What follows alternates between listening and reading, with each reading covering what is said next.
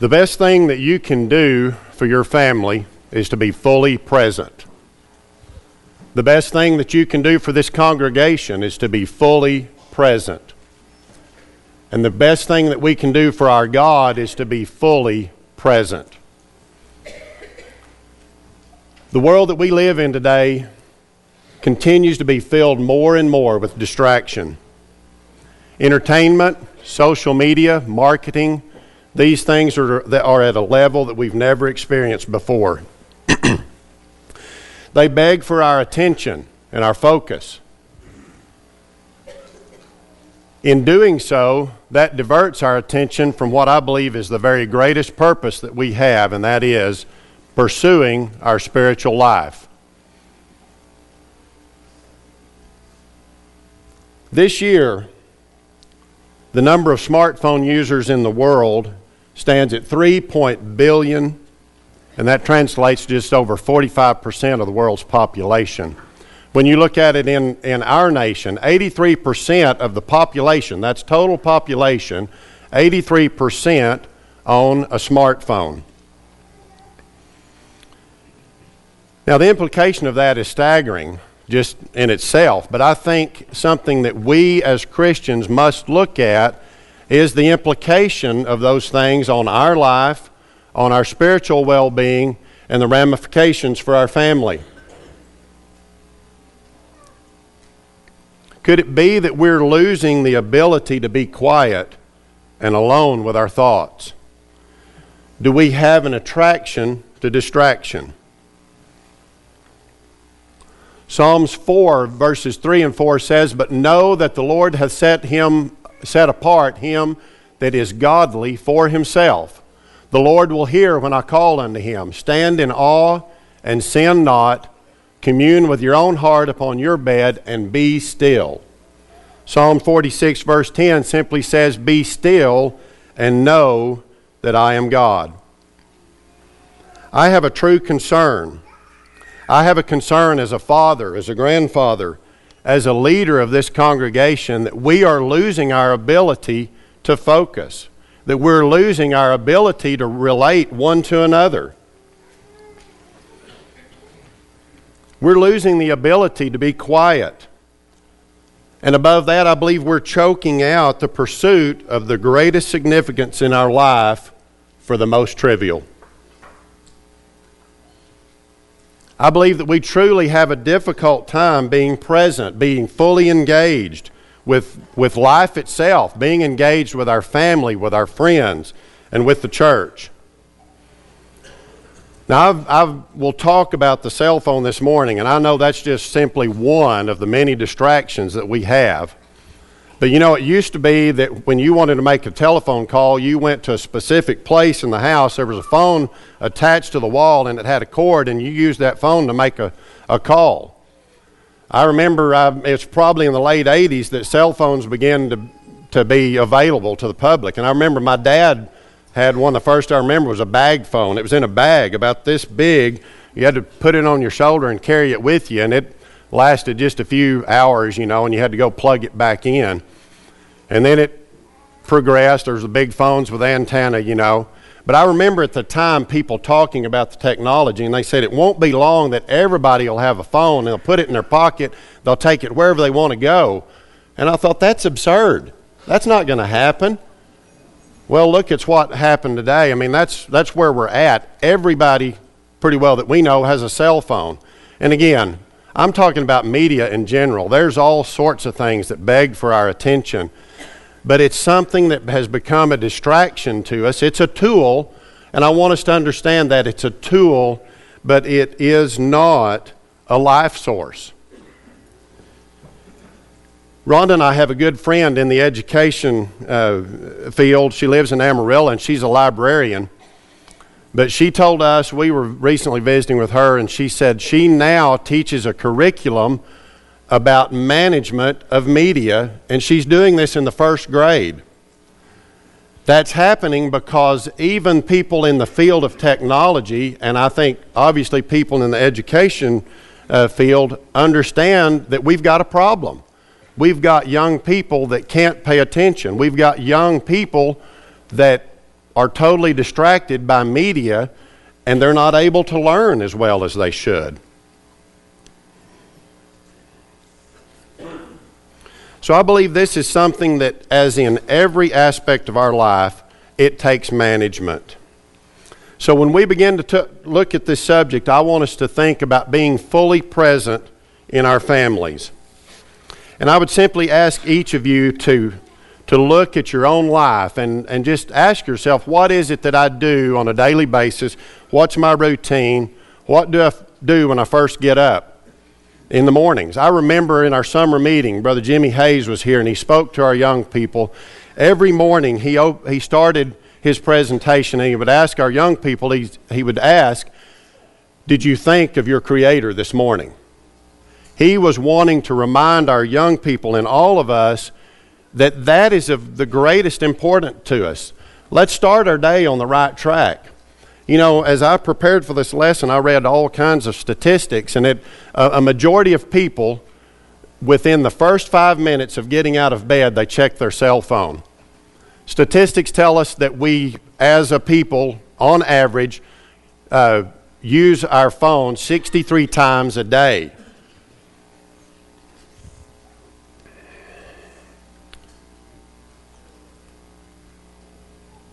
Is this a scene that's familiar to you?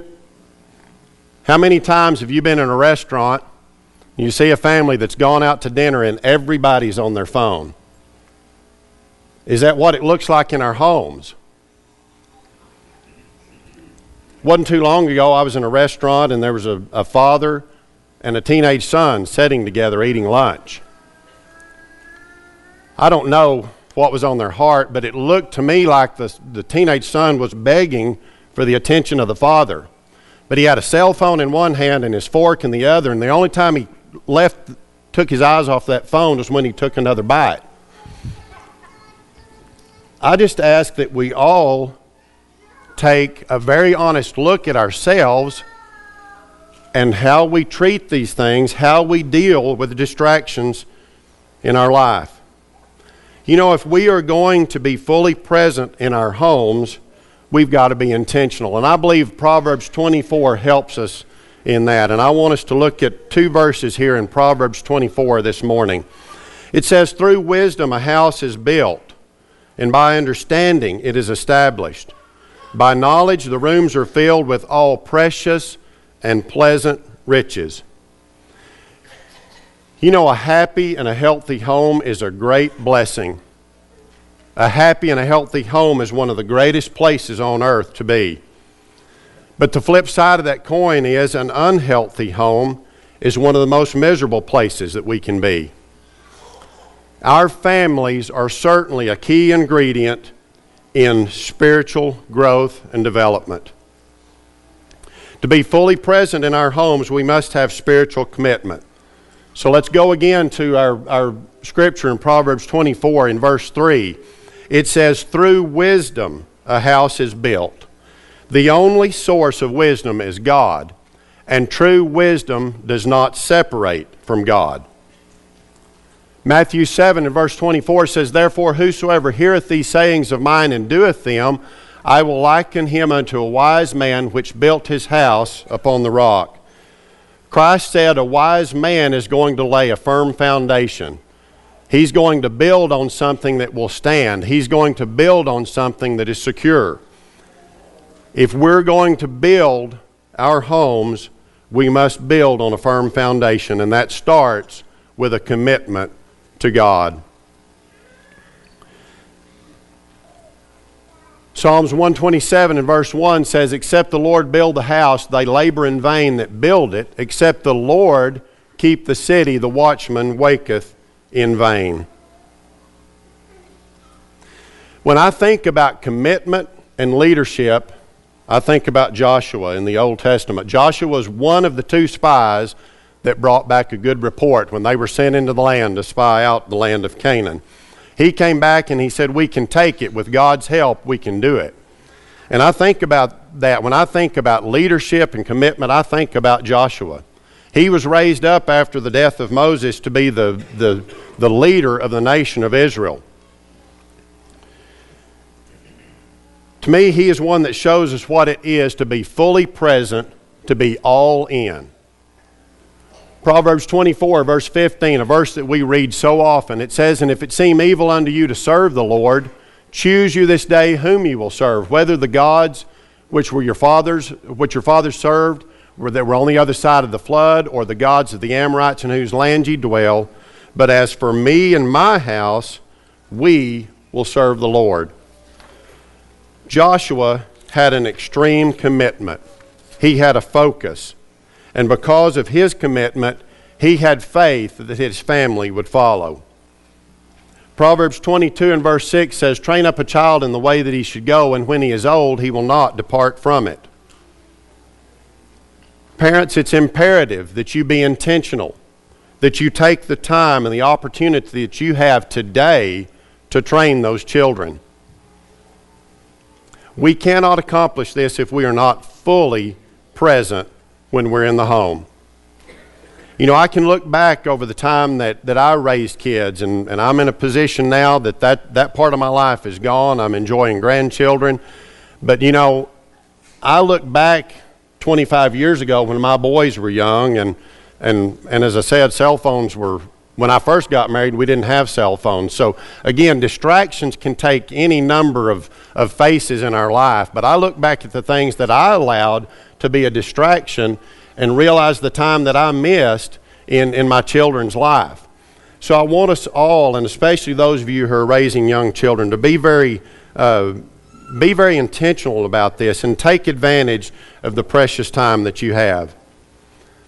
The question, I believe, has to be asked why do we attend to the things that we attend to? In other words, why do we do what we do? Why do we spend the time doing the things that we do? What do you pay when you pay attention to the negative? You pay with all the things that you could have attended to but didn't. You pay for that 30 minutes of YouTube videos with the heart to heart talk that you could have had with your children. You pay for that extra hour of social media at night with the lack of sleep and the grumpy feeling you wake up with the next morning. Are we sacrificing a relationship that is real for one that is not real? Are we sacrificing a relationship that is real, it's here, it's tangible, for something that's not real? When we're in a room full of people, when we have friends or family over, uh, do we take advantage of that? Do we rely on the resource that we've been given. Too often, I've been in a room with family and everybody's on their phone, they're not interacting. You look around the room, grandparents, great grandparents, are they going to be there in five years? Are you going to have that opportunity? Turn it around because I'm in that position. My grandchildren are in, with me and they're wanting to interact. What am I doing? Am I checking my phone to check on a pivot to make sure it's running, or am I looking at the weather or a news story or whatever? We've got to be honest. We've got to take a look at ourselves.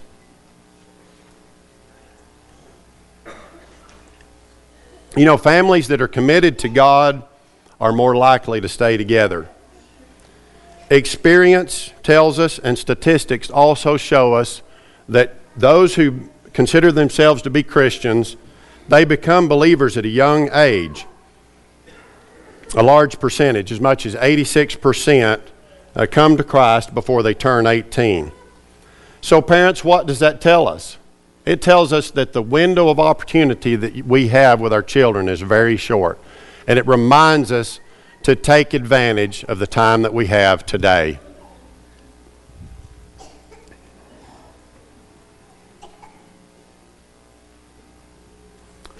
God knows your child. He created them, He created our relationships. And He gave us the ability to relate. He gave us the ability to instill in them principles and to instill in them a commitment. And not just our children, but our families also. God designed the family. So He's certainly able to help our families to be strong if we will make such a commitment. Those of you who are parents of young children, I simply ask you if your soon to be teenager spent as much time on the phone as you do, how would you feel about that? Would you ground them? Would you take their phone away?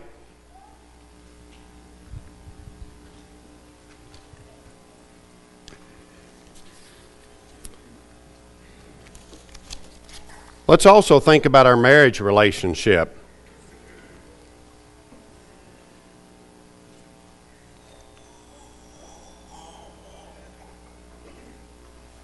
I'm wondering if I skipped a verse there. Something's not right with my PowerPoint.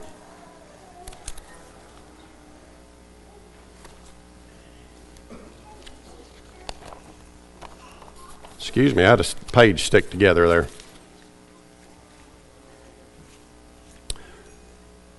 So, again, I ask us to look at our daily routine.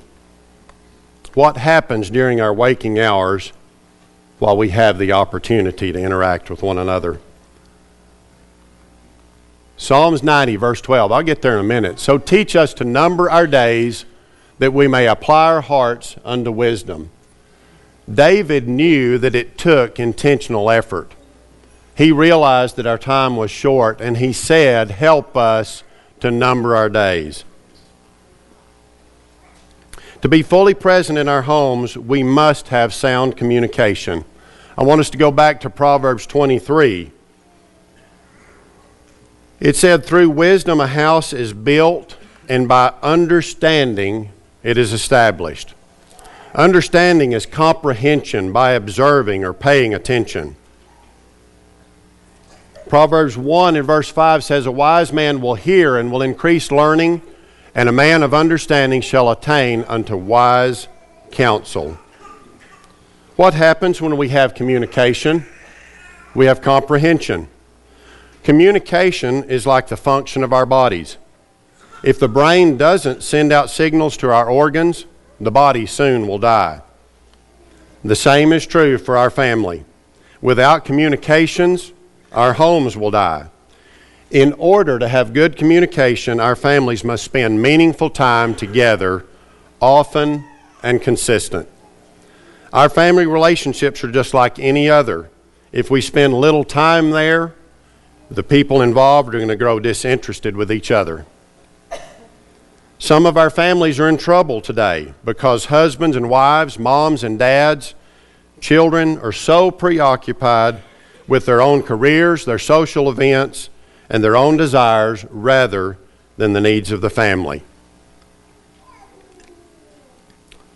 Let's also consider our marriage relationship in this.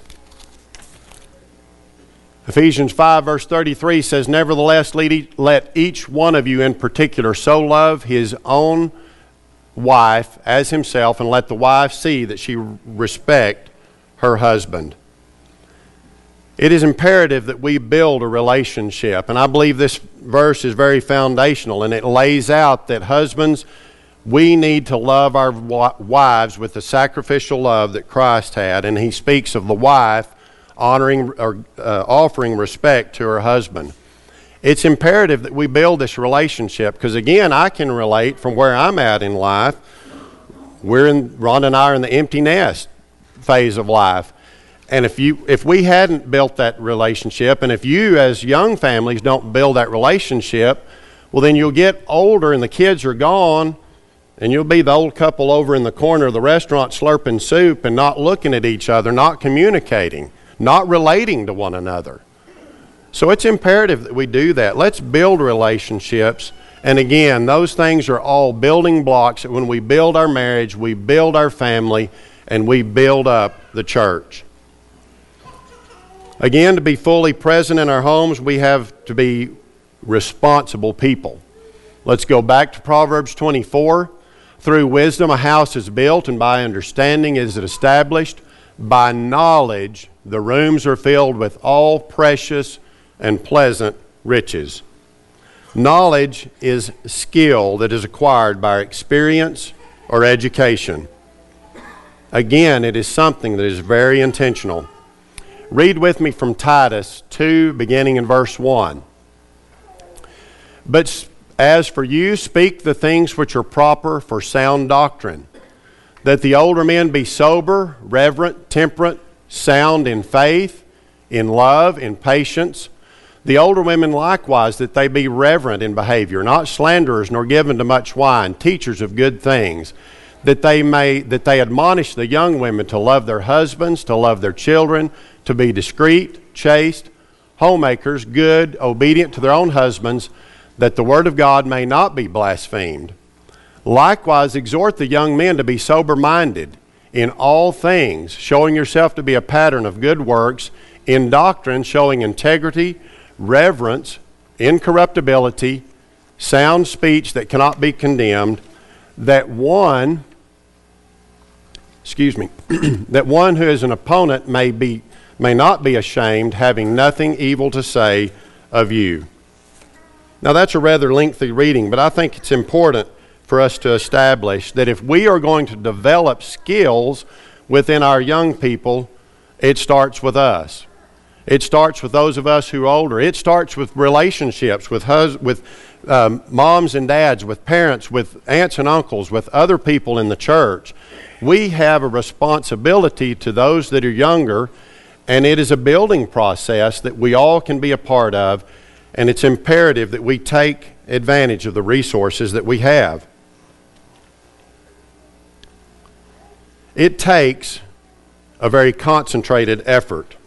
Deuteronomy 6, verse 7 says, You shall teach them diligently to your children, and shall talk of them when you sit in your house, when you walk by the way, when you lie down, and when you rise up.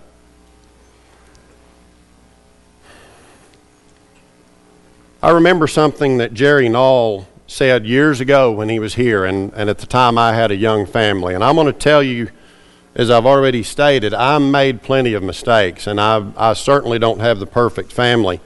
But I realized something that Jerry said, and it stuck with me. He said, We need to saturate our children with holiness. It is an intentional effort. We've got to take advantage of those resources, take advantage of the time that we have to instill godly principles in children. We are blessed to have so many young families here in this congregation, and I'm going to tell you, I pray for you guys. I pray that you'll be intentional in teaching your children. I pray that you will instill in them a love for God and for His people. And I hope that's your prayer also. I, think, I hope and I pray that you will take your job seriously.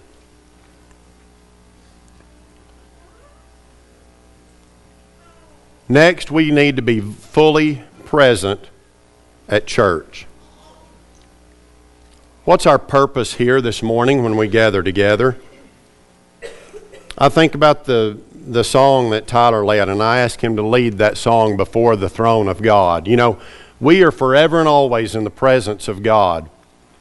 But we have a unique opportunity when we come together in this place to worship I think about Isaiah the prophet when he had a vision and he stood before the throne of God. He said, Woe is me!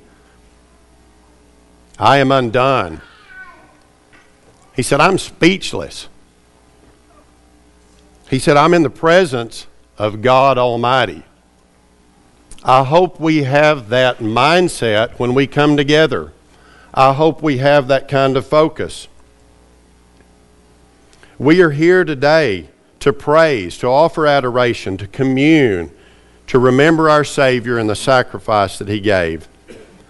So I simply ask you when you come to this place, what is it that distracts you? I understand it's a challenge for all of us. There are so many things that we do on a daily basis that demand our time. But when we are here in this place, what do we allow to distract us? Colossians 3, beginning in verse 1, it says, If then you were raised with Christ, seek those things which are above, where Christ is, sitting at the right hand of God. Set your mind on things above, not on things on the earth, for you died, and your life is hidden with Christ in God. He said, If then you were raised with Christ, he's talking to us as Christians, those of us who are baptized believers. Why does he encourage us to concentrate on the spiritual?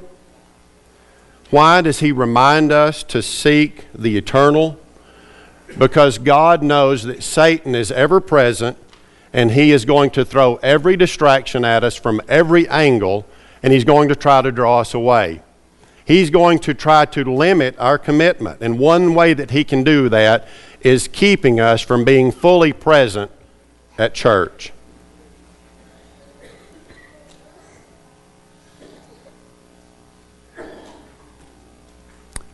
Hebrews 10, beginning in verse 23, it says, Let us hold fast the confession of our hope without wavering, for he who promised is faithful. And let us consider one another in order to stir up love and good works, not forsaking the assembling of yourselves together as the manner of some is, but exhorting one another, and so much the more as you see the day approaching. Now, understand these verses are speaking specifically of the communion and of our involvement there, but I also believe there's another concept, and it's taught in verse 23 that you and I, as individuals, have a responsibility to, to build one another up, to edify one another, to encourage. We can't do that if we're not here. We can't be an encouragement to our brothers and sisters if we're not here.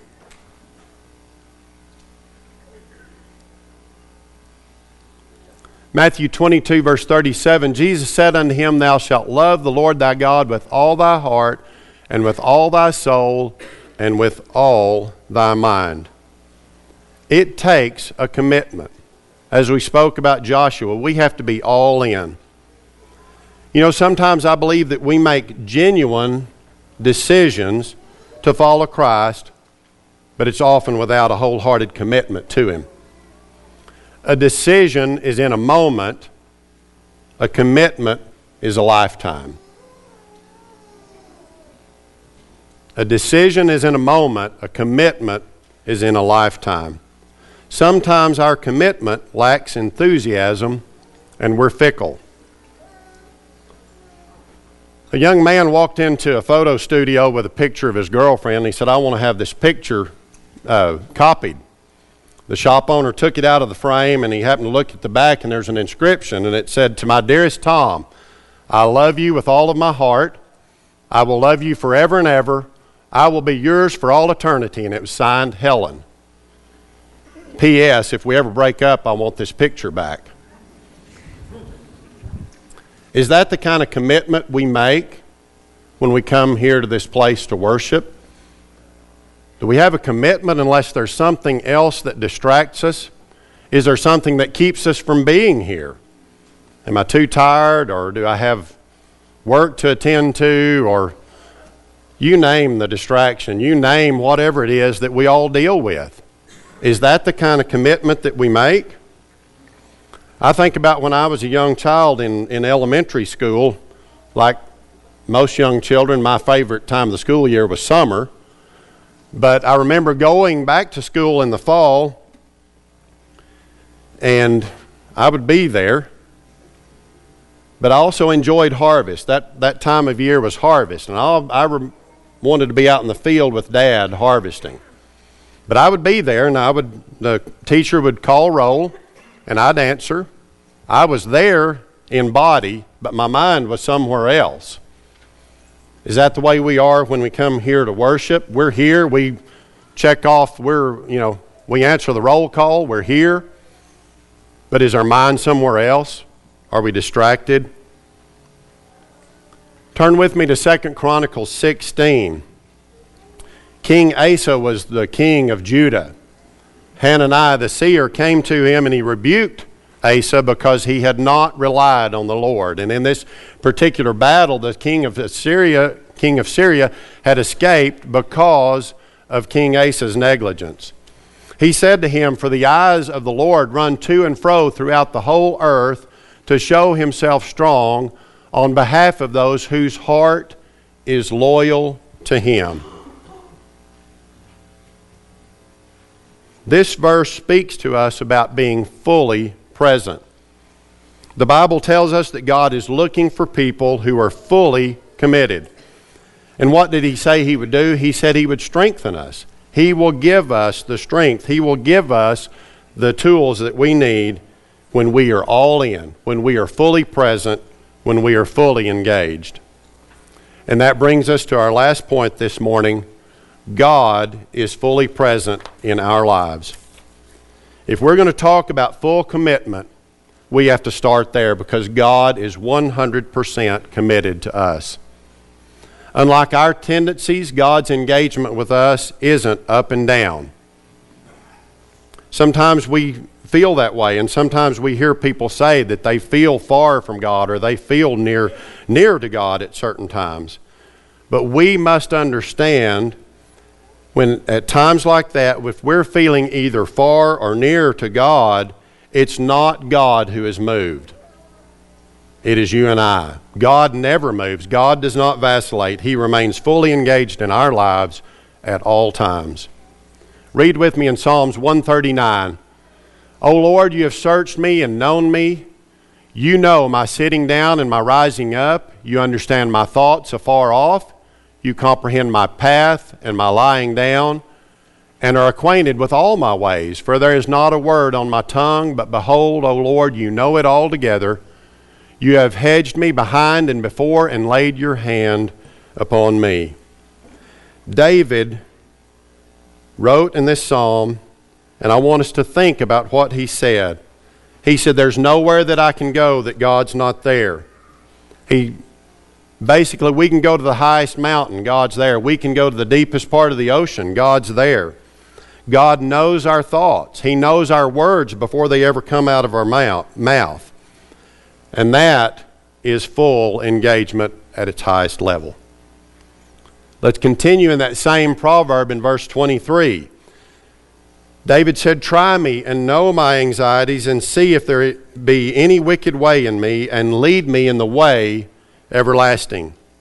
So David ends this psalm with an examination where he basically says, You know, the issue is not if God is engaged with me, the issue here is whether I'm engaged with God. That is the real question. Let's always be reminded that God's commitment in our lives is proven and it was manifest in the most profound way.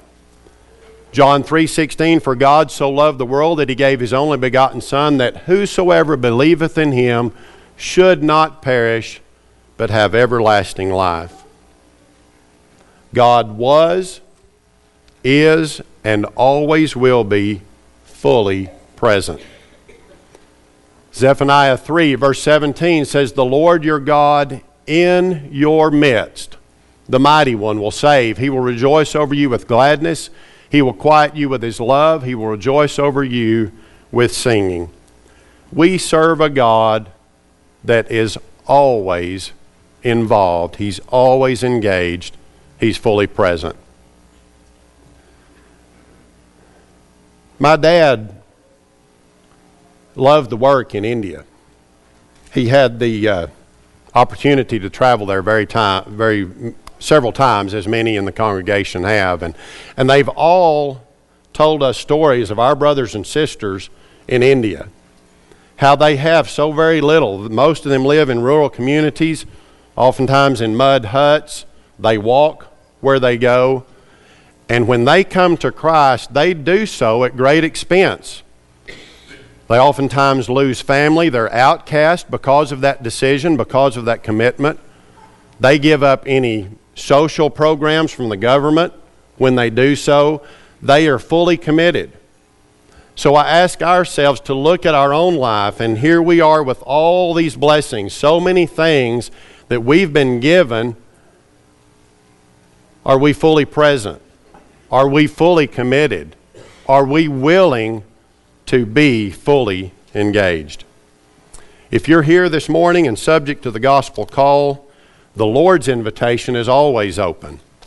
If you are here and would like to respond in baptism, if you are here and need the prayers of the church, we would also like to assist you and would ask you to come as we stand and sing.